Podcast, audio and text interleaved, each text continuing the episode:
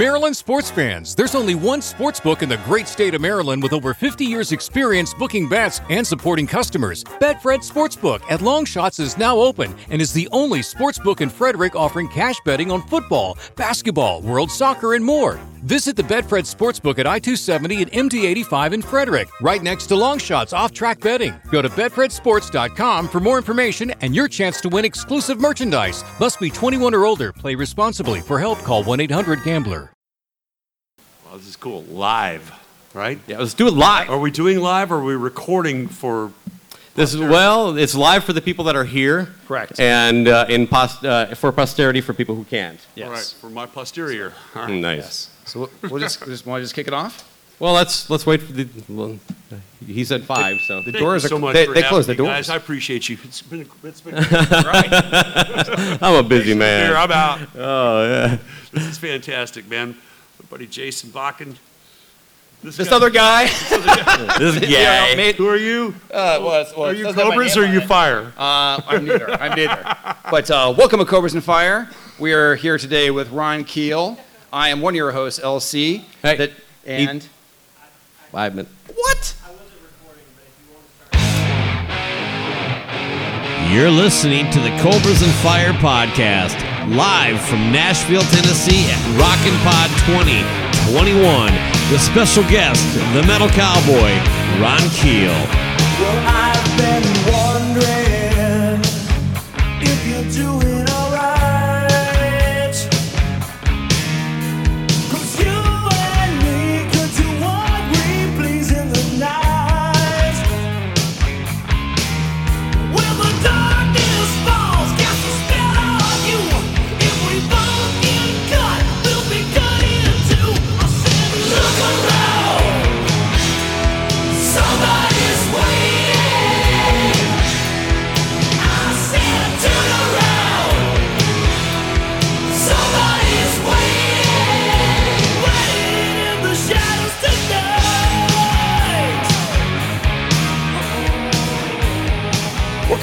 Fire. I'm your host LC, and I'm joined as always with the travel weary Baco. How are you, sir?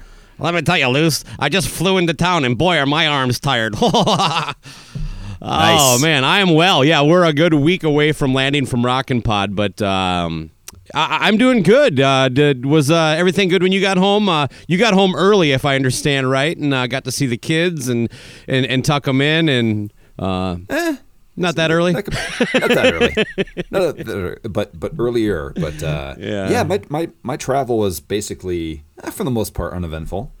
I think the horseshoe has flipped a little bit. Uh, um, you're carrying it now, um, and because I, I, had Mm-hmm. very much uh, LC esque uh, travel experience, uh, especially going home. But yeah, so, Yes. Uh, just a quick recap on that. Uh, So flying in, as you know, I, my plane got delayed, but it was only about an hour. I was still at the the hotel by I think about right around three o'clock. So not a big deal there. Uh, no major delays coming in. It was still kind of inconvenient, but it, I just went to the bar and had a beer. Um, but leaving though, we were already going to be at the airport a few hours early, but then almost immediately, within about I don't know twenty minutes of saying our goodbyes, I get a text from uh, uh, Sun Country saying that my flight was delayed about an hour. Ooh, should, I, So- should I jump in about about what happened uh, prior to that though too for us? What's that? Trying to be together. Everything was against us, man. Finally at, at the airport, even trying to have a meal together. Yeah, part of my my experience here just reminded me of, of, of that. So I suppose good. yeah, let's let's touch on that a little bit right now. Like I said, we were at the airport a few hours early, so we were gonna have a meal, just kind of like a late lunch, early dinner kind of thing, just you know because we had some time before our flights, but. We were at very different gates on different end of, of the airport, so our only option was like this coffee shop with really shitty food and shitty coffee, and so we we, we shared a bottle of water. well, we didn't share it. We each, I think yeah, we, we, we I got a Yeah. bottle of water. I can't remember what you got. But what'd you get? A, a, a diet coke. Uh, yeah, pretty much. Yeah, Something like that. Pretty much like it was. It was a place. It was just a horrible place. But we were at two different security places, so we couldn't even share a meal together. Is the point? Yeah. Terrible. Um, so anyway, uh, but before I even get to my gate, I got that message that Sun Country had delayed my flight about an hour. So I'm already in for it a little longer, and I'm like. Well, you know, I, I'm still a little hungry, so I'm looking to get something to eat. And I've never spent a lot of time in an airport. I've been fortunate not to have a lot of delays in, in any of my travels. I've heard over the years, uh, as a matter of fact, the first sign I see when I get into Minneapolis is a big banner that says four years in a row, best airport in America. And I guess I just took it for granted. There are a ton of meal options, places to eat, to sit down, to go into, all sorts of choices. There was basically uh, two bodegas that sold like uh, chicken wraps, and one place that had like seating and of course that's just mobbed and so but at the same time i'm like well i got nothing better to do. But so i stood in line waited about 45 minutes was able to pony up to the bar and uh, i had the worst burger i've ever paid $20 for in my life. Um, uh, and again uh, part of the deal was that like you know I, cou- I wasn't in no shape to even like have a beer or you know kill the time at a bar. You know what I mean? I just I just wanted to go home. I was tired. I was hungover, and this was just of course the worst timing as far as all that goes. But so poor Baco. While I'm at, at the at the I can't remember what the restaurant was even called, but I'm having my twenty dollar dry burger with with potato chips, not fries. Um, I get another message saying that the flight was delayed another 45 minutes. And by the time I finish my meal, pay for it, and get to the gate, it had been delayed a third time, about another Good 50 Lord. minutes. So the, the long end of it is that I was supposed to land about 10.05. I got in, I think, I don't know, just before midnight was my actual arrival time in, in Minneapolis, St. Paul. So remember when I landed, though, uh, when I got to the airport, I texted you. You were probably in the air when I sent the initial text, but from my front door to my gate going to Nashville, uh, 47 total minutes. That includes security and everything, right? Right, right. Pretty fucking smooth. That I mean, I, I parked at a shuttle, took a shuttle to the airport, went through security, and I still 47 total minutes. I didn't get home for an hour and a half, and that was my, I get to the and the and my gate was real close, so I, I got to the, the the shuttle area pretty quick. Didn't have to go through security. I waited 45 minutes for my fucking shuttle. To a, I probably could have walked to the fucking parking ramp from where I was at if there was a way to do it. It's all freeways there, so there's not Yep. Just one thing after another. So yeah, I didn't stroll into my actual own house till sometime after one o'clock, and uh, uh, and then of course I just get mobbed by the cats. They're like, "Where the hell have you been?" What, a, what a welcome return. Yes, it's so, a uh, beautiful. it's a beautiful image. All your all your cats jumping on you. and it's weird is that like I'm also like really fucking tired, but still kind of wound up. You know what I mean? It's like Yeah, I, yeah, I just can't. So I've yeah, I've fired up the TV and I don't know, had a bowl of cereal, and then finally crawled into bed. And of course, I had to get up in five hours to take my wife to work, but at least I had the day off, um, and that was a day of rest for the most part. Uh, but even then, I could still feel like you know I really. Uh, you know, I, I I think it's because of you you know I've changed my, my, my, my drinking habits for the most part, but I think I relived some glory years on those two days because because I don't really typically get that hungover, you know what I mean? But I was still f- feeling that Tuesday morning going into work, and I was just like, uh, man, uh, I. you know, it, anytime I end the night with some hard liquor, know, it, it's always the, the case. You know what I mean? So, uh, but yeah, thanks to Yeah. Aged and Rock guys for the uh, the the Di- Dixie cup shot of uh, whiskey. So, Here's a very nice whiskey in a Dixie cup. Enjoy. so anyway, Luce, I think either uh, you've passed your travel uh, luck on to me, or we can just say it. Sometimes it just happens to, to all of us. So I'm actually uh, I, I just embrace the idea that you were able to catch an earlier flight and pretty much have your travel in and out pretty smooth. You you deserve it. Well, thank you. Yes, I, I I I enjoy listening to your pain. I had no issue showing up. I was able to get an earlier flight out. Um, I I did experience the fact that there's no place to eat now because the place, places are shuttered and there's no staff. I had my meal was a peanut butter and jelly sandwich out of a bodega as well. Yeah. there was anything, or waiting 45 minutes for for for uh for a place like that. I didn't see any places that weren't open. There was just no. I even went to like you know there's there's two gates on each end of the airport. I went to the other gate and I'm like, why not? What the fuck else am I gonna do? Let me go see what they have to eat down here. Same deal. One restaurant, one one bodega. So Yeah, uh, it's funny. Uh, That's the first time I've actually paid for a peanut butter jelly sandwich in my life, like a fucking child Yeah. that would get and everything like that. I'm like that or the scary meat that's been sitting here. I'm just not sure about that. It was like that. It was like this is this will get me through. Yeah. But uh, yeah, very smooth, no problem on my end. Right Um, on. I, I love the I love hearing the pain. yeah, the and then those minutes they just tick by so slow. Oh, yes, they man. do. It's, it's not like a. It, it was the opposite of like Saturday at Rock N Pod, where you wake up and next thing you know it's six o'clock and you got to go to see Kiss Meets with the Park. Exactly. But I'm saying that all it would have taken is for the security to be in the damn place. Then we could we could have had a great meal. We could have party. Who cares when the Yeah. plane's leaving? We're getting drunk at an airport. Oh, one bonus thing. They finally Yeah. get the plane ready to load. Their Yeah. their their ticket scanner wasn't working. So no no shit. Uh, they, they loaded it fairly. You know what? They managed to get through it okay, but uh, they they had you go up and they they had a, a woman look at your thing and she would read a number to another woman who had a clipboard and would check it off, and then you would go in like that. And then I sit next to this old couple, and of course, this old guy, he fucking sees that the plane's cracked in half and gonna fall apart in the sky and points it out to the stewardess. So that's on the top of my fucking head. I already have like this thing, like, you know, the, uh, planes crash typically on takeoff or landing, right? So every time you're getting ready to take off, I'm like, this will be it if it's gonna happen. And same with landing, and like, you know, so I'm like, now I got this extra thing. I'm like, oh, there's a fucking crack in the hull. We're just gonna snap in half.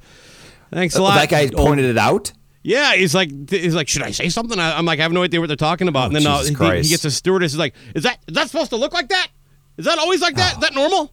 And it- it's basically like- just like you know, a little seam is kind of pulled apart in the. Uh, of course, you know the the the. The paneling inside the plane isn't what fucking holds the plane together. I'm not an idiot, but I'm still fucking kind of like I don't know, superstitious. you know, like I don't Well, need no, that. It's it's like you basically had William Shatner from like the Twilight Zone with with you, like pointing out the thing on the wing and getting everybody riled up. I had I I, I had that real quick on, on that too.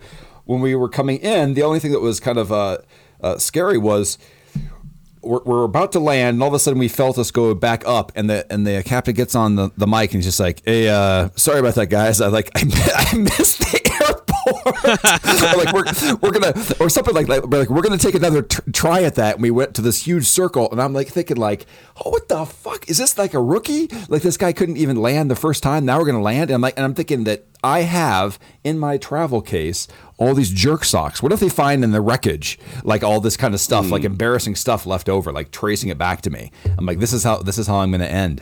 But uh, you do have that thought in your mind, like, is this going to go down? Yeah, this is uh, the, this is going to be the, how it goes. That's what I mean. Why did the pilot even admit that? I mean, just like, is anybody really I to know. I wouldn't have It's like- known. I would Yeah. just, you know, just just go about your business. Don't tell me you're a fuck up. Oh man, it's funny you mentioned that William Shatner thing because we were right in the wing and the, those two fell asleep, and I looked out the window and it, all you saw was the wing, but it was black and then a flashing red light, and I really wanted to like film some of it so I could make like a Oh, dumb video God. where I could just kind of splice in like my face or something, but uh, I don't know. Yeah, and then put on like a gorilla outfit and dance on the wing. Ooh yeah. Yeah, that would, that might need to get Bud Berge to help me with that level of uh, video editing, but uh, Yeah, that's what I'm saying. You got connections. Hook it up. Make the story real. I would have had. It would be funny if that guy wakes up and I'm leaned over him in his wife's lap trying to film the wing. Would, you know, not, in hindsight, I should have gone for it. Yes. All Always right. go with your instinct. But uh, Enough about the the, Yeah, the, the the hard times of Baco. So Yes, I, I I- have the hard times of. I didn't have any travel issues, but I did want to because we are going into we are actually do, this is actually the intro for for, for a Ron Keel interview, right? yeah, that's what we want to do. We get a little uh, we get off on some personal issues, but, uh, But- yeah, but the, okay. the Ron Keel live. We did the, we did the live podcast. It was a half hour show, um, live there at the at the expo. They had a room set up for for live uh, episodes. I'm not saying that very well. So they had a room set up at the expo basically for, for live podcasts. Ours was at I think 3:30 with Ron Keel as a guest. So the three of us are, are basically you know in front of this huge crowd. No, actually, Well, I was very I was very was- pleased with the attendance. Yeah, I mean it had it seated maybe thirty. Yeah, something like just that. say, Yeah. and uh, fifty, whatever. But I, I didn't see uh, people were sta- it was standing room only. Yeah. Well, or At I think I think Toomey was just standing because he didn't want to sit down. but that, that that leads to standing room only. There's a couple seats you. open. It was hundred percent capacity plus Yeah. fire code issues. Yeah, Yeah, yeah. We got shut down for for too many people. Sure. Yeah, but uh, but can I give you a little bit of? Uh, why I didn't have any travel things, but I just want to give you a little bit of behind the scenes to the people because you know this this show's uh, uh, this this is the interview show, but the show's also about us. Yeah, oh yeah, it's all about us, man. Exactly. As okay. you, as people So- will soon find out when they hear Ron So yeah, but before we go into the interview with Ron Keel, this is all going to tie tie into this at the end of this little uh, little bit. But uh, I've been told jokes here and there that this whole uh, LC is just a character and he's just uh, playing a role and it's just a bit and it's a morning zoo stuff. And I got to tell you, people, I think that I am more real on this show with telling telling people things than I am a lot in real life situations. Cool. Hmm. And and with that said, I got to tell you, uh, let me tell you a little bit behind the scenes, and that is that th- uh, this this expo, more than other expos, uh, which which maybe I should have had a little bit more anxiety for, I was just full of anxiety for whatever it was. I had what I'm going to call the podcaster yips coming into this and everything, nice. and especially for this interview, and and you'll hear it with it when I make some key points here, um, and that is you know. Uh, 17, 19, we're asking ridiculous questions. We're asking people like, you know, we're offering jerk socks and, and saying silly things Jerk to. sock. Yeah, jerk sock. Just just offer it right in the beginning, like offering a mint in the, in the beginning of an interview. Where where and I had questions for all the different guests, including Ron Keel, that I I had. Again, I'm just going to call it the podcaster yips, where I had self doubt, all this stuff like that, and I said, you know what? I'm just going to go with what's comfortable and ask them. And they're the interviews are all fine mm-hmm. and everything like that. And you'll hear me ask questions of Ron Keel that are fine, but I had things that I just I just lost all of a sudden I had anxiety about these these questions suck, and I just took a back seat. And was I not kind of full of anxiety leading up to that interview? You were. You actually tipped it off. Remember, uh, you told me that you were getting a little nervous about it a couple hours ahead of time. And I, my advice to you, uh, maybe you actually should have taken my horrible advice, which was have a couple drinks. Um, but It wouldn't have helped. yeah, I, yeah, we're all we all approach things differently. But yeah, no, I, I, I'm- kid, of course, but um, that probably helped. It planted a seed in the back of my mind, you know. But I, I, I was like, oh, whatever, we got a time, and I just said, don't worry about it. He's just be cool. I know, I know, but but but my whole, whole thing about that is that uh, is two things. One is to say that that that I knew going to the Ron Keel that even if I had this and I had my questions, that you had built this great rapport with him over over the years and everything. Obviously, with all your interviews, and you had this great game ready to go and everything. You know, half the show was going to be the game. We figured so. we- Right. we- the, the, the Right. initial plan was to kind of let you take the lead on the first half. Yeah, but uh, so I have so I have all, all these right, but that, that did not happen. And the first half was basically an intro that that I had basically uh, uh, like a starter in an Olympic event. I had like premature or, or false start. even even it, it- I was just I just want to get this over with the Pre-cum. entire time. the entire time, uh, if you could tell from the tenor of my uh, uh, tone of my voice or anything like that, I have a clicking. Uh, uh, uh, you know, a, a countdown, just like I, I want this to be over, and and everything like that. So the the point being is is this is that uh, first I'm I am grateful to have such a uh, great co-host that can take the reins in these situations and had planning and things like that. And the It second would have. thing It could have been a lot worse if it wasn't Ron Keel. You know what I mean? Uh, like if that would have been the Billy Sheehan interview, I would have. Maybe I would have thought about it ahead of time or when you talked to me. But if I would have had nothing prepared like I did with Ron, I don't know that I would have been able to pull it off with somebody else. But Right.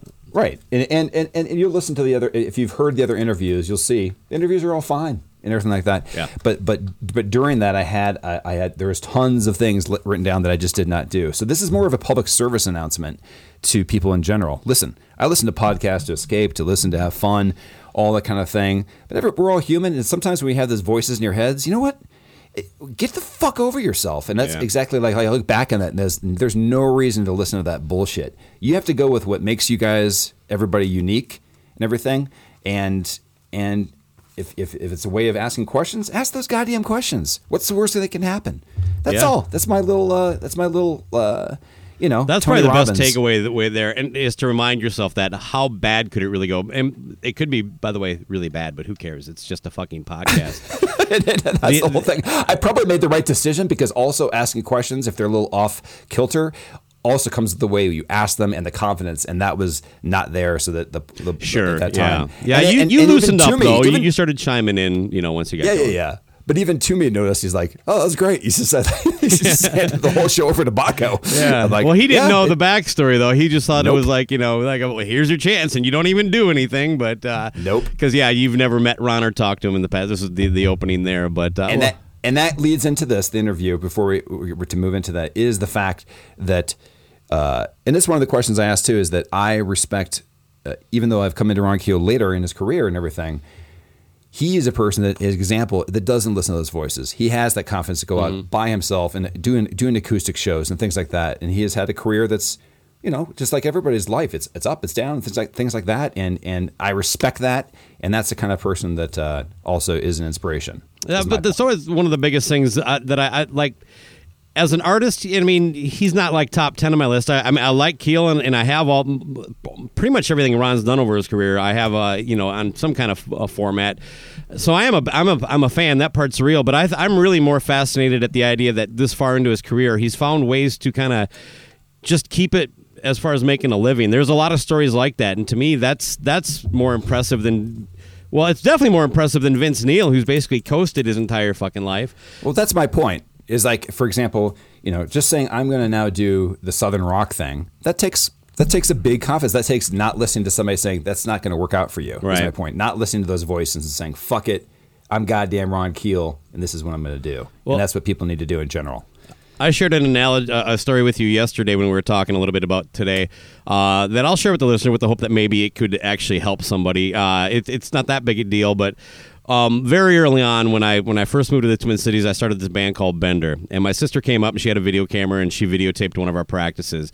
And I watched it, and you could put it in fast forward, and yeah, you, you can see my finger, but that's me at fast forward, and my f- face is down the entire time, except for when I lean into the microphone. Now it was just practice, but I looked at that and I'm like, that's what I fucking look like, and Right. it it. it it, there's a certain self consciousness that, that you have to overcome anytime you get in front of uh, an audience like that or something like that. I think that was part of your deal too. Is that now we're, unlike the last live show we did, there was a decent amount of people that sitting right in front of us. Um, I you know when I was when the band was active, I would still get just a little bit of butterflies and stuff like that. But uh, that one moment that videotape said, "Get over it," like what you're saying, right? Nobody Right. wants to see that. Nope. So move look like an idiot, do whatever. But people, you're going to get better as you do that anyway. But it just it it clicked to me. So just you know, yeah. I don't know how uh, what there's all sorts of situations whether it's speaking in front of a class, things of that nature. Anybody that's listening to this that's got to stand in front of a group, you know what I mean? Just just realize they don't want to see somebody who looks like they don't know what the fuck they're doing. So you mean, and that's you mean like that's watching far mean- like like holding back and dialing it in is worse than lay, laying it all out there. It's worse than tripping and falling. You know what I mean? That, to me, I, I just. Uh, And- I would and- rather and- see some. I'd rather see. A, s- uh, you know how much I love seeing somebody fall off stage. Uh, Sure. uh, I'd rather see that than to see them stare at their shoes. Yeah, and what I always say is, listen, if Ricky Rackman can do it, anybody can. What do you think? Oh, I can't believe how much grief that guy got for fucking learning bass in five days. All jokes. But, I know. but yeah, no. so- we- so oh, by the, whole way, uh, I don't think we covered it because I don't know that I even caught it at the time.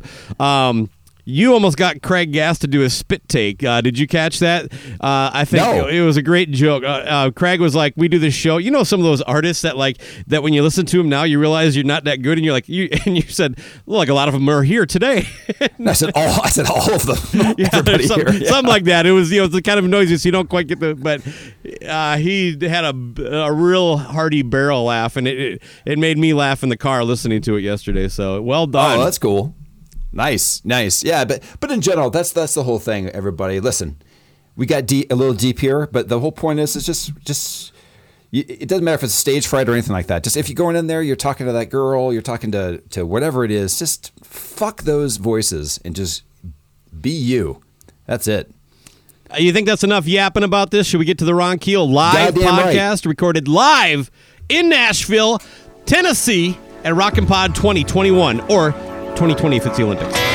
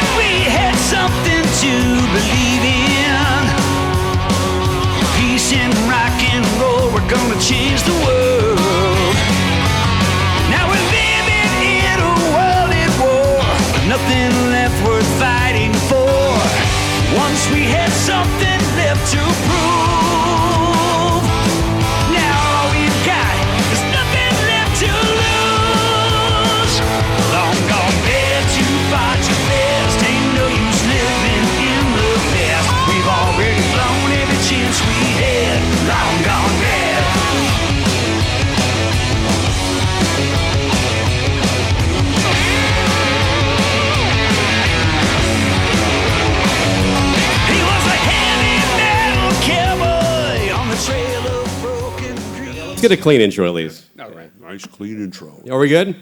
All right. LC. You want to do it, Jason LC? Bucket. do it. Ron All right. Key. Yes. Cobras and Fire. Welcome to Cobras and Fire. I'm your host, LC, and I'm joined as always with Baco and our very special guest, Ron Keel. How are you, sir? I am fantastic. Live the rock. Love you guys. Baco, LC, great to be back on the show. I think it's my fifth or sixth time. Number talking to you six. This guys. will be number six. Uh, Who's, but who's, who's counting? I, I am. Uh, and uh, I have, uh, uh, you've done most of the talking, well, all the talking with Ron uh, previously. So I'm going to stand back for most of this and everything, but I just want to say to begin with that uh, who enjoyed Ron's set last night at the Mercy Lounge? Yes? Come very on. good. Thank you. I mean, uh, I just want to give you a compliment real quick. Is that it's, uh, I think it's a tough thing to being uh, coming out with an acoustic guitar right after a, a full band, stuff like that, and just keep in with maybe a little, a little uh, less rocking tunes, and just keeping the crowd going. And you, you did it. So I appreciate that, and yeah, I enjoyed the set. I think more than any of anybody in the audience, I love that challenge, that opportunity to get out there with just my voice, my songs, my guitar, my stories, and uh, entertain people and take them on a journey through my entire life and my career, and share my music with them. Uh, of course, it's always great when you've got the full band behind you and you've got the bells and the whistles and the smoke and the effects and the lights and all that stuff. But um, there's nothing like just being out there in, in your raw element, the way the songs were written and created, and sharing those that special moment with those people, and, and knowing after about the first verse or chorus of the first song, you, you're they're singing along and you're winning them over. It's a really big challenge, and I enjoy that opportunity. I do it uh, often. I've been doing it since uh, 2006 when I released the Alone at Last uh, acoustic album. The first time I did it, I was opening for Y&T at a sold-out theater in Las Vegas, and I just released the solo acoustic album, and I thought, well, I should get out and do some solo acoustic shows, right? And I called up Dave Meniketti from Y&T, and he was kind enough to put me on the bill as the opening act. And I walk out there, man, and I tell you, that first time when you walk out with an acoustic guitar by yourself, uh, it's, it's very much like singing the national anthem at the Super Bowl uh, naked. yeah.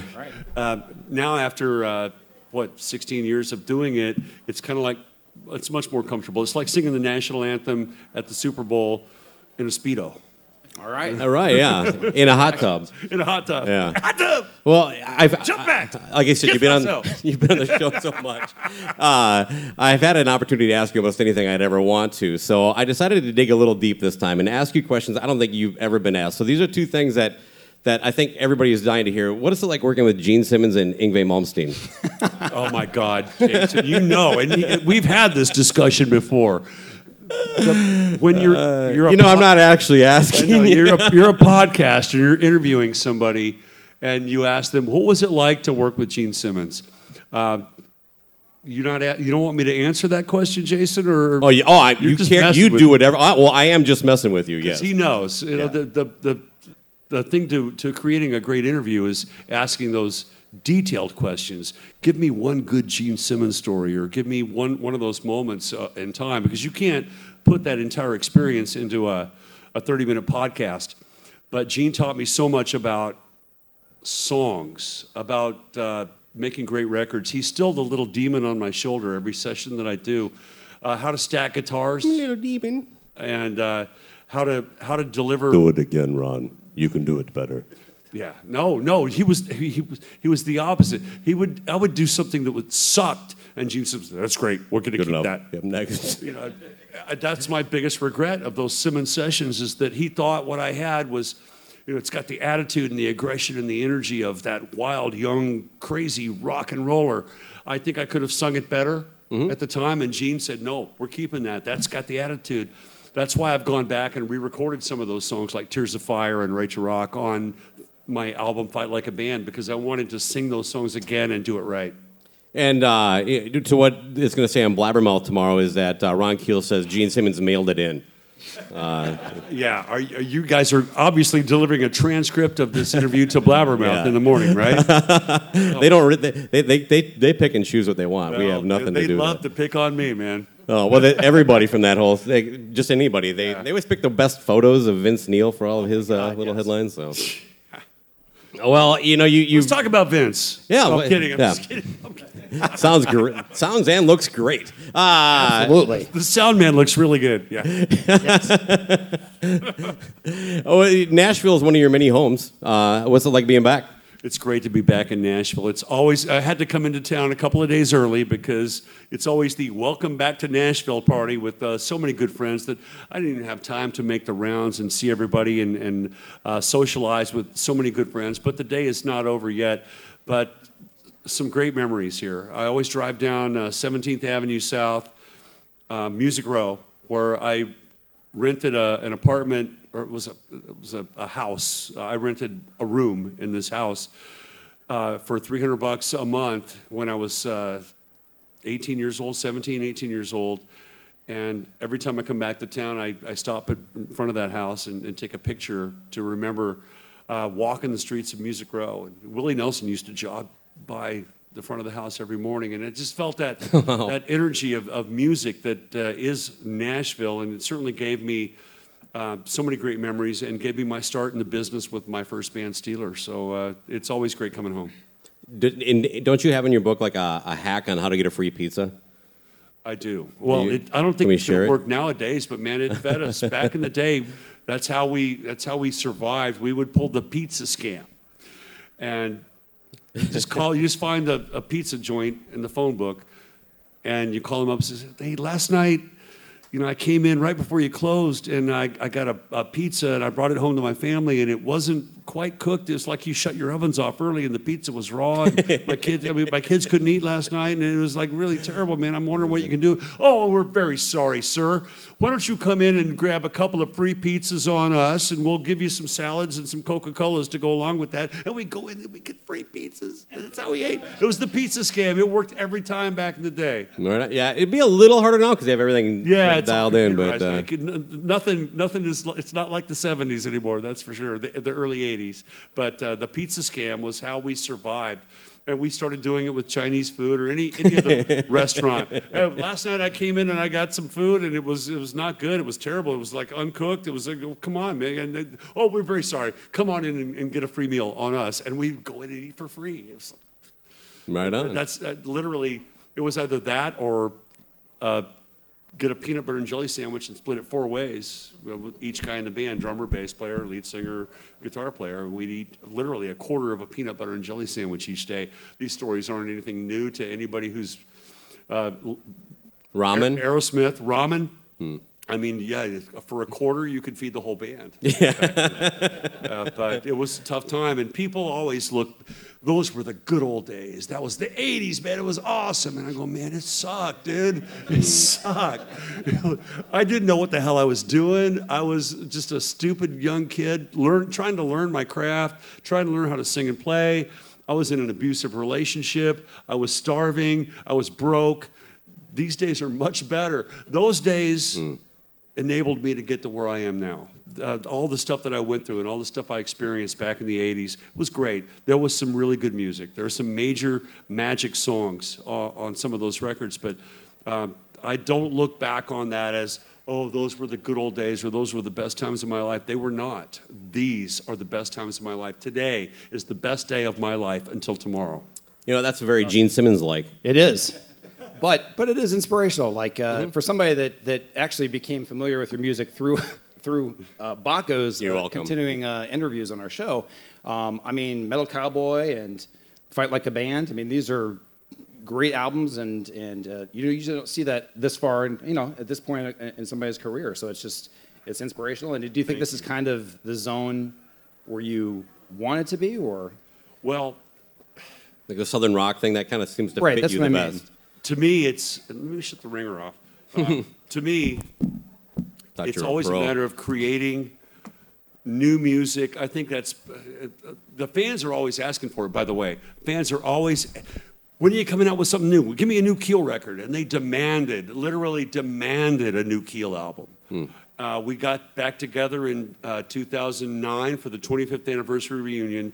Did, in my opinion, the best Keel album ever, Streets of Rock and Roll, which to me is absolutely the pinnacle of our achievement as songwriters, singers, musicians.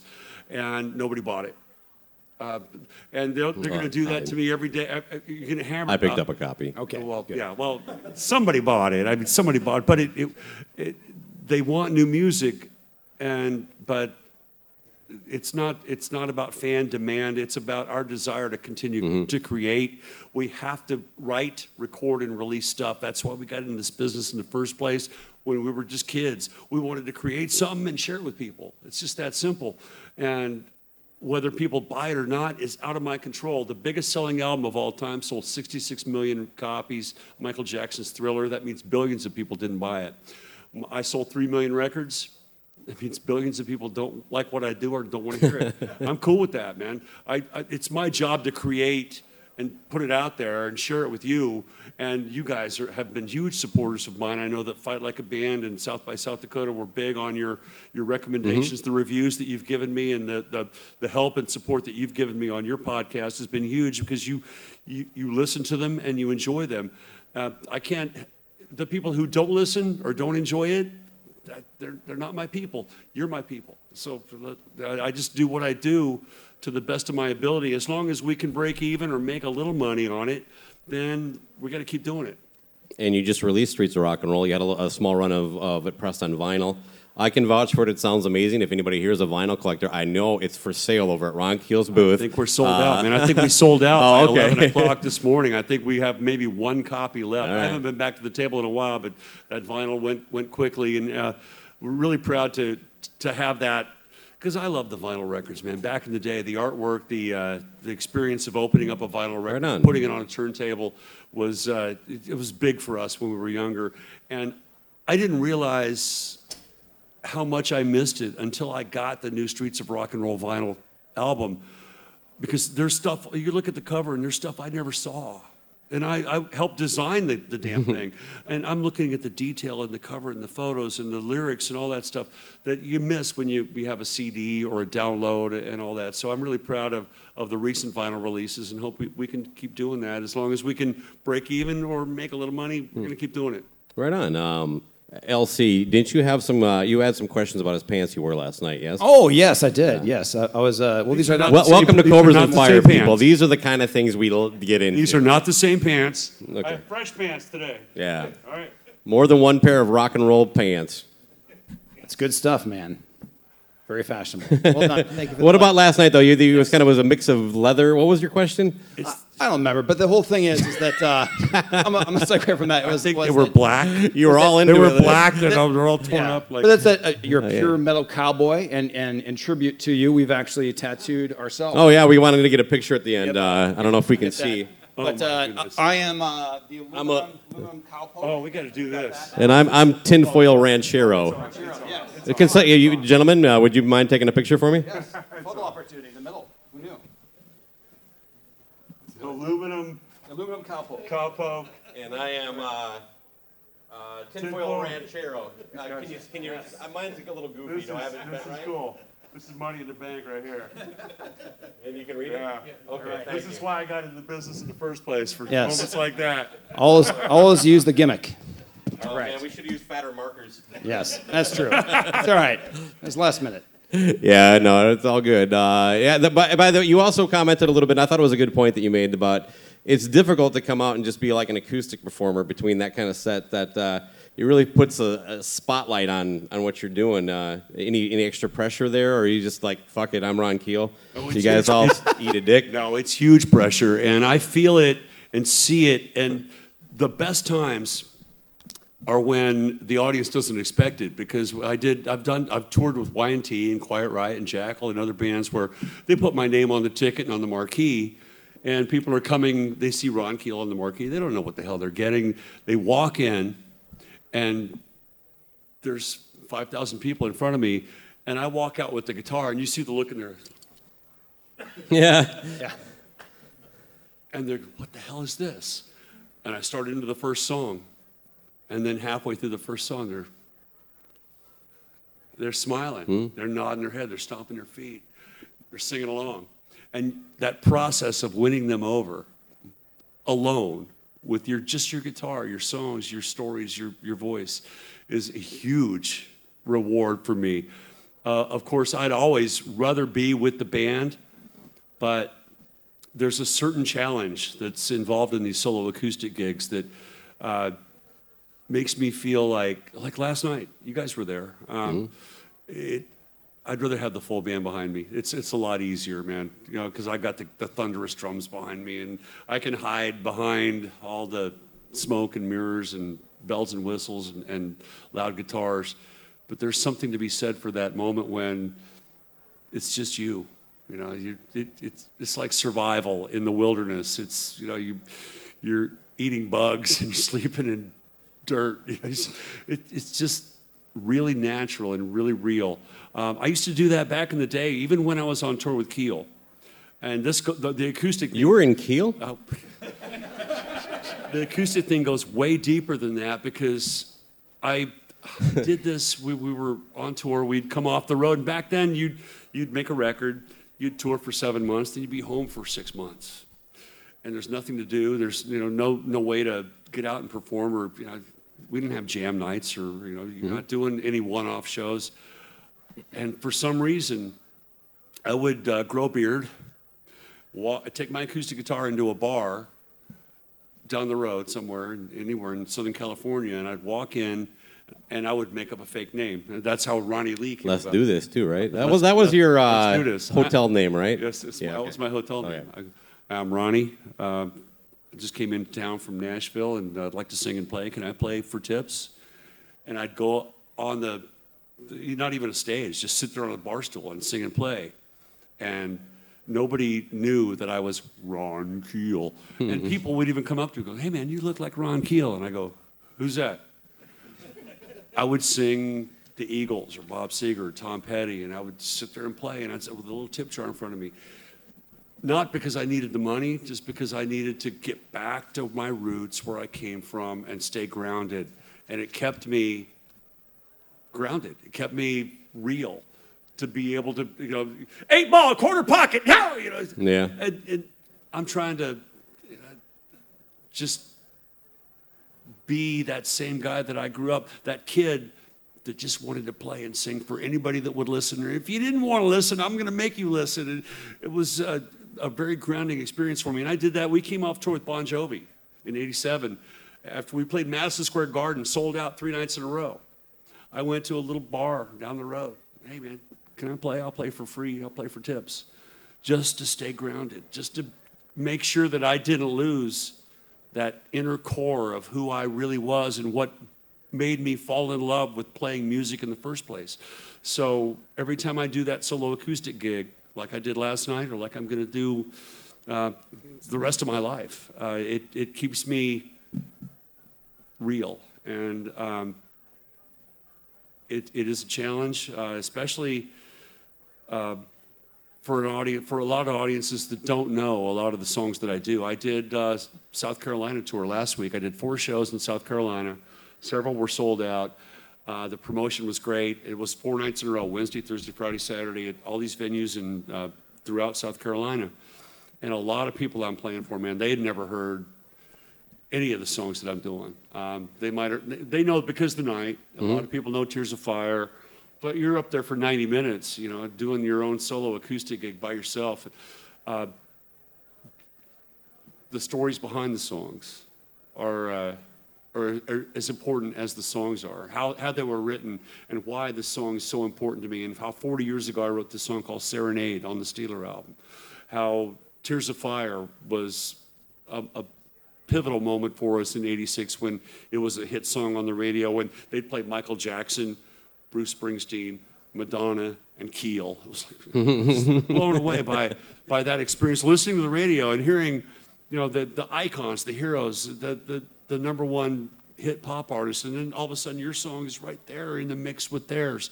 Um, you can't put those moments into that, that, that's why I tell the stories behind the songs during the gig. Last night, obviously, we were pressed for time.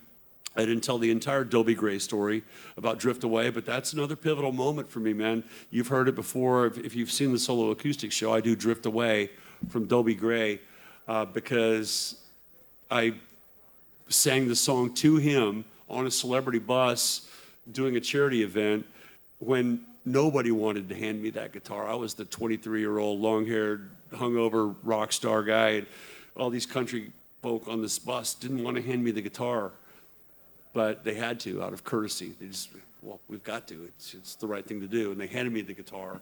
And I look at Dobie Gray sitting across the aisle from me on the bus, and I sang Drift Away. I don't even know why. I mean, I'm glad I knew the song, but hmm. by God, to see that transformation in people from the moment when, oh shit, don't hand him the guitar. Please don't, please don't let him sing. to The metal Give guy. me the beat, boys, free my soul. I got the whole bus singing along with me. It was uh, one of the transformational moments I'll, I will never forget. And I love sharing those with people. I know a lot of folks have seen the solo acoustic show and heard these same stories. But, but I can't I can't make up new stories uh, about that. And we got some folks that came last week from Pennsylvania, and they were at every show in South Carolina, and they hear the same story about Dobie Gray. And I sang this song for Dobie Gray. Mix it up, man. Well, I can't mix. It. Man, I I only know 750 songs. That's what I'm getting And. I, and there's only 750 stories, so you're going to hear a couple of them twice in the course of a year or a tour or whatever. Uh, yeah, I, I enjoy that challenge of doing the solo acoustic gigs. I love the band. The reason. I still do the full band thing. And the Ron Keel Band is a big show. It's a six piece band with a three man crew and a big production. We've got a train that's built into the drum riser that blows smoke. We've got confetti and we got cannons. We got all kinds of shit. Mm, it's cool. It's a big show. Uh, I don't know how to scale it down. I'm not going to fire my keyboard player and track the keyboards on a computer. I'm not going to fire my road crew and do it myself. I'm not going to get rid of the truck or the RV or any of that stuff. I mean, uh, it's a big show. It's expensive and it's a big operation, but it keeps me young, keeps me strong, keeps me motivated. It puts me in a position where I am still the leader of the band, and I get all my guys from point A to point B, and I get them paid. And so uh, it's, it's, of course, the solo acoustic gig is easier. You get on a plane with your guitar and you go to the next town. Uh, I've never looked for the easy way out. Uh, if it's easy, it ain't worth it.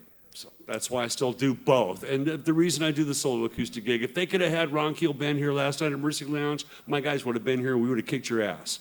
But they couldn't afford it. it's just the bottom line. It's expensive. Uh, if they can't afford the band, I'll, I'll get on the plane with my guitar and I'll Right. do an event like this. Now you know I've uh, I've always And your uh, microphone sounds really good, by the way. Is it because you're so close to it? yeah well Like uh, this- you know I I uh, you, you I'm, I'm a professional Oh, at this, well, Ron. well, well, well, I should I should move in. We should start this over. Can we rewind and start over?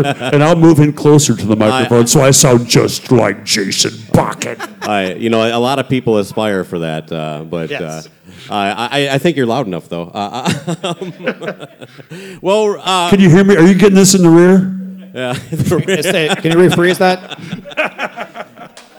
All right. Okay. oh it was boy, there. I had to take it. We, uh, Ron, we have a little bit of a surprise for you. We're going to take a bit of a left turn now. Yes. Oh We no, are. left turn! I love left turns. All right. So for uh, people who have listened to Hello. this, I did a summer sidecast this year called "Suns Out, Mike's Out," and I just basically, oh, I would be, actually do my impersonation of Ron Keel. I'd pack up my acoustic guitar and go visit some of my local buddies in the Twin Cities in Minnesota, where I'm from, and we would just share stories, talk about summertime memories, and then at the end we'd whip out a song. But right before that, we would play a little game that I like to call "Who Said It?" Ted Nugent or. Now, I'm going to just explain it for the listeners and anybody that doesn't know the rules. So, I, I basically have a quote, and they're both going to play. My co-host, uh, co-host Oh, LC I'm has, has not had an opportunity yet, and then I'll even let, let the, the people in the audience. You you can well a show of hands. Tell me. And what do we win if we win? uh, Cold Hello, Coors Rise. Light. half a Coors, half a Coors light. Yeah. All right. Uh, so yeah, I'll give you two choices. I can just peek at the answers. He's got the sheet. well, I actually have to turn now. I've already kind of uh, I have a, I have this all mapped out, man.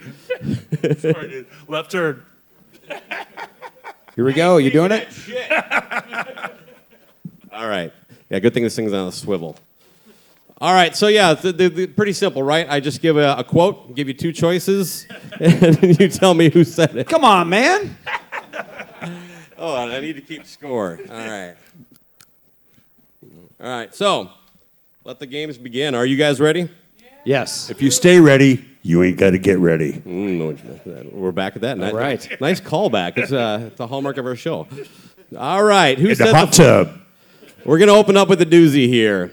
I don't know. This one's probably going to get, uh, get you thinking here, Ron. We have to hit a buzzer or something? No, I think No. it's, you just go. No, no, I'll, go I'll each. yeah, I'll, I'll Yeah. let you, you know, just No, everybody. there's no, there's no, yeah. Yeah, you, everybody gets an opportunity, so you're either right or wrong. It doesn't matter. All right, who said the following? I've been on the keto diet for a couple of months, and it's paying off. I can make the Ron Keel chili. Was that Ron Keel or Ted Nugent? who likes to go first, Elsie? Hmm. I usually have music kind of playing. I'm going to say that was Ron Keel because he injected his name into the conversation. Yes? Ron, I think it was Ted Nugent because Ted Nugent loves my chili. is that your uh, official answer? Yes. okay. How about show of hands? Who thinks it's Ron Keel? Who thinks Ted Nugent uh, loves his chili? That was said live on Cobras and Fire, so you know it wasn't Ted Nugent. That was Ron Keel. Yes! One point for LC. All right. All right, the next quote I got. This is uh, who said the following? Was this Ted Nugent or former Speaker of the House Newt Gingrich? Ted Nugent or Newt Gingrich? All right. The people I surround myself with are so inspir- such an inspiration. They're so motivational, they're so dynamic and positive. They you really can't stop that positive force when everything and everyone around you is so positive. Was that Ted Nugent or former Speaker of the House Ted Newt Gingrich? I'm going to go with Newt because there wasn't any, any mention of killing animals in that, in that sentence. I think that was Ron Keel. I don't, I'm sure you understand the rules. I know you don't like Ted Nugent or Newt Gingrich, so Newt Nugent, I think, said that. Newt Nugent. Newt Nugent. Uh, this isn't about who I like and don't like. That's a very, that's a cheat. That's a cheat. Come on, give us one. Come on. That has to be Newt Gingrich. Ted Nugent would uh, be a little more uh, colorful with his verbiage, I believe. I'm sorry, Ron, but that. Oh, I'm sorry, audience. I guess I tipped my hand now. Uh, That, that was Ted Nugent. It was Ted Gingrich. So that LC's got two in a row now. Now, for those listening, the record is eight. Don Jameson got eight of these, and he's actually contesting one of them. Um, so he thinks he got nine. Uh, nobody else has got higher than six. Yeah. Uh, and, and to me back I there, am, think I am higher than six right now. Right. Uh, but since the prize is just a half drink Coors Light, it's really not that big a deal. Not a lot at stake. Okay, who said the following? Ted Nugent or Dirty Harry? Fictional character Dirty Harry. Nothing wrong with shooting as long as the right people get shot. Was that Ted Nugent or Dirty Harry? You go, go first. That was, that was Dirty Harry. Okay, what do you think, Elsie? No, that's, that's 100% Nuge. Okay, what about the audience? Was that Ted Nugent? Anybody think Dirty Harry? That was Dirty Harry Callahan. Damn it! So that is one point for Ron Keel. Which movie? Come on. You don't do your research? I did, but I cut it down just so I had only the quotes. I mean, I'm going to say it's from the Dead Pool. all right. Who said the following? Ted Nugent or Kid Rock? When the law disarms good guys, bad guys rejoice. This is basically a, a, a pick 'em, but uh, Ted Nugent or Kid Rock? Man. Do you want this first? That was Ted Rock. Damn it. All right. Now I'm, I'm going to go with uh, I'm going to go with Nuge in this one too because it didn't have big ass or whatever like big ass honky tonk, big ass everything like that. So it's not Kid Rock. All right, what do you got? one Nugent or. Kid Rock? I'm Come on. going, with, I'm going with Nuge on that one. You guys both get a point there. Oh, I'm sorry. I keep forgetting to ask the audience. Look, on. this Your aspect is very new to me. I'm sorry. Uh, uh, Was it Jason Bakken or Elsie? Ron, Ron is buying a round of beer for everybody for my mistake. but, Yes. uh, that may not be true. Um, all right, who said the following? Uh, Uh, Can we get a bartender or a waitress in here real quick? Can we get a waitress in here. I'll buy a round for the house. What? Oh my goodness. What a great guy. Who said the following? Uh, Ted Nugent or feminist Gloria Steinem? Ted Nugent or Gloria Steinem? Only an abuser can make the decision to stop abusing. Was that Ted Nugent or Gloria Steinem? Went a little heavy on A this. little one, heavy on that one. Um, man. It seems like a switcheroo. I just want you to know that the only place you can get quality entertainment like this is on the Cobras and Fire podcast. All right, cobrasandfire.com. Right on. Thank you, Ron. Thanks for the plug. That was Gloria Steinem. Yeah, I'm gonna go Gloria. I'll, I'll go Gloria. Audience, who thinks it's Gloria Steinem? Yeah. What about Ted Nugent? That was the Nuge. I did a switcheroo, switcheroo. I figured that's why that was a. I do that. I just wanted to kind of steer you in a different direction. Okay. Who said the following? Was this Ted Nugent or former Green Bay Packer quarterback Brett Favre? Wisconsin's a special place. Was that Ted Nugent or Green Bay Packer Brett Favre? You actually stayed up all night working on shit. That's a like lot of research. About, about 14 minutes. Okay. That's all night. That's got to be uh, Brett Favre. Yeah, I'm gonna go with Nuge on this one. Okay, ooh, all right. Because it- Uh, I, I think it's the switch. audience, Brett Favre. What about Ted Nugent? That was Brett Favre. So Ron Keel ties it up. He's it's, we got a tight game here. Right. How many we got left? Just uh, Three well, too well, I think four. Okay. But uh, anyway, Good lord. All right. Who said the following? Was this Ted Nugent or Charles Manson? Jason's a big Ted Nugent fan. I'm sure you can tell. You eat meat. He's quotable. Yeah, exactly. Yeah. You eat meat with your teeth and you kill things. Was that Ted Nugent or Charles Manson? Wow, I'm, I'm just gonna go. I'm just gonna keep. You know what? I'm gonna do this just like I did my my tests in uh, in, in school. I'm just gonna keep going Nuge, just, just right down the line. One of one of the times it's gonna hit. Ted Manson.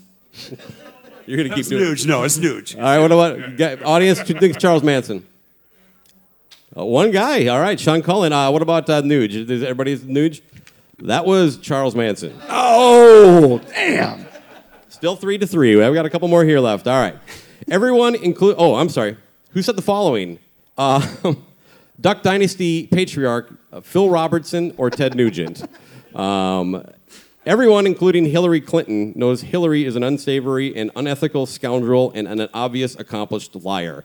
Was that Ted Nugent live on stage, or was that uh, Phil Robertson, uh, the inventor of the, the duck whistle? Again, I'm just gonna keep it boring. I'm going. I'm going Nuge. It's Bill Clinton. If there's a third choice, He'd never had sex with that woman. There you go. You know, I guarantee Bill definitely said this. but he's not one of the choices. what were my choices again? Are you gonna ask the audience this time? Phil Robertson or Ted Nugent? Gloria Steinem. uh, I'm, I'm going with LC with the Nuge, man. All right, what do we think? Is this a Nuge? what about Phil Robertson, Duck Dynasty guy? All right, that was Phil Robertson from Duck Dynasty. All right, so you got two left here. These are your, your last two chances to either split the tie or end it in a tie. In either way, it doesn't matter. We're just trying to make people laugh. All right, who said? Working. All right, that's good. who said the following? Uh, Ted Nugent or rapper Easy E? Was this Ted Nugent or Easy E? The war is coming to the streets of America, and if you're not practicing with your guns, then you will be helpless. Was that Easy E or Ted Nugent? Nuge. Quote.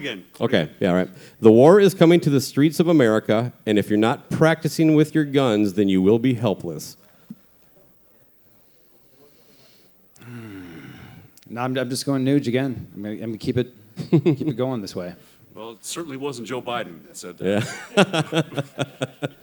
Yeah. he's, he's doing this for my benefit.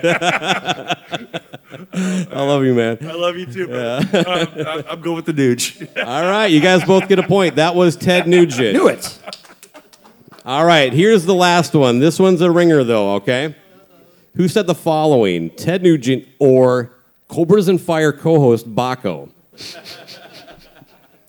How fucked up is the NFL that they allow this in the workplace? Was this Ted Nugent or was this me on one of our podcasts? Well, I can't answer that. Allow what I know in the the, answer. workplace? What do they allow in the workplace? That the quote is cut for a very specific reason. Well, I guess what was it was uh no, I, I can't I can't say more. Yeah.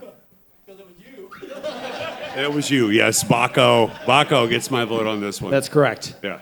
Yeah, Yeah, audience. Because that we was all me. listen to the uh, Cobras and Fire podcast at cobrasandfire.com. You both ended with a Nice. five. Well done. Thank you for All being a good sport. As always, Ron, you're always a kick-ass guy. appreciate You know what you haven't done is talk about like you know the you just did that little tour. There's video footage of, of some of that stuff. Where can they people find that if they want to go?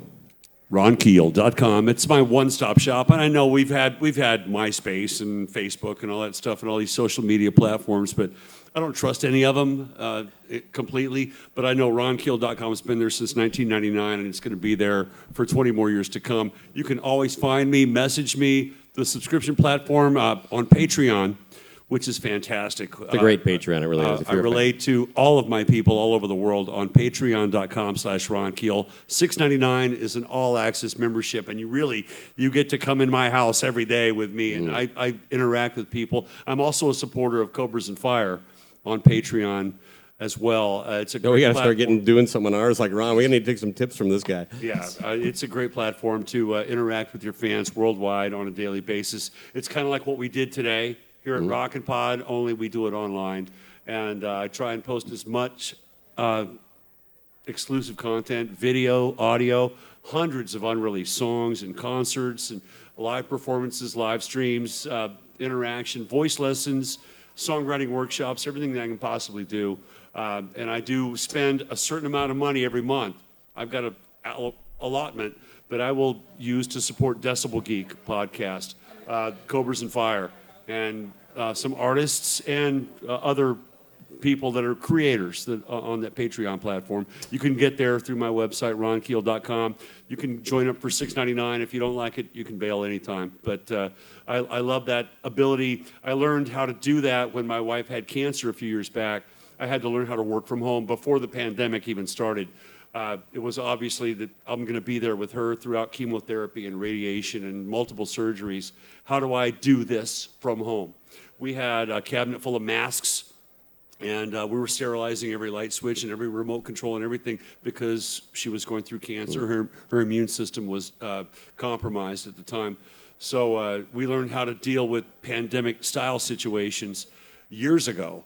And that gave me the ability to entertain people online. And now I'm taking people online. They're going to see highlights and hear highlights from this day when I get back to the hotel later on tonight. Um, actually, I'm at, already at the hotels. but, uh, thanks for giving me the opportunity to plug that. It's uh, ronkeel.com. Cobras and Fire. Uh, appreciate your support. I'm glad to be uh, winding up my sixth interview with you guys. I can't thank you enough for the support. I love what you guys do, and I enjoy it, and I appreciate our friendship. It's always a pleasure. Uh, did you have anything else? No, thanks, Ron. That was great. A round of And, applause uh, for oh, Ron, for Ron Keel. applause for Ron, and also come on, give it up for the game, the Nuge game over here. Ronapause. I'm now Ronapause. retiring it. It's That's what guys named Too. Ron go through at the age of 60. It's called Ronapause. Ron Right, applause. perfect. All right, and, and thank, Thank you everybody you. for sticking around. It was Thanks, everybody. It was a blast. That was awesome, guys. Thank you.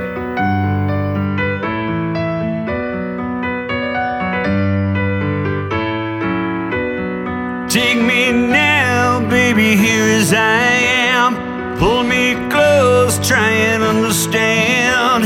Desire's hunger is the fire I breathe.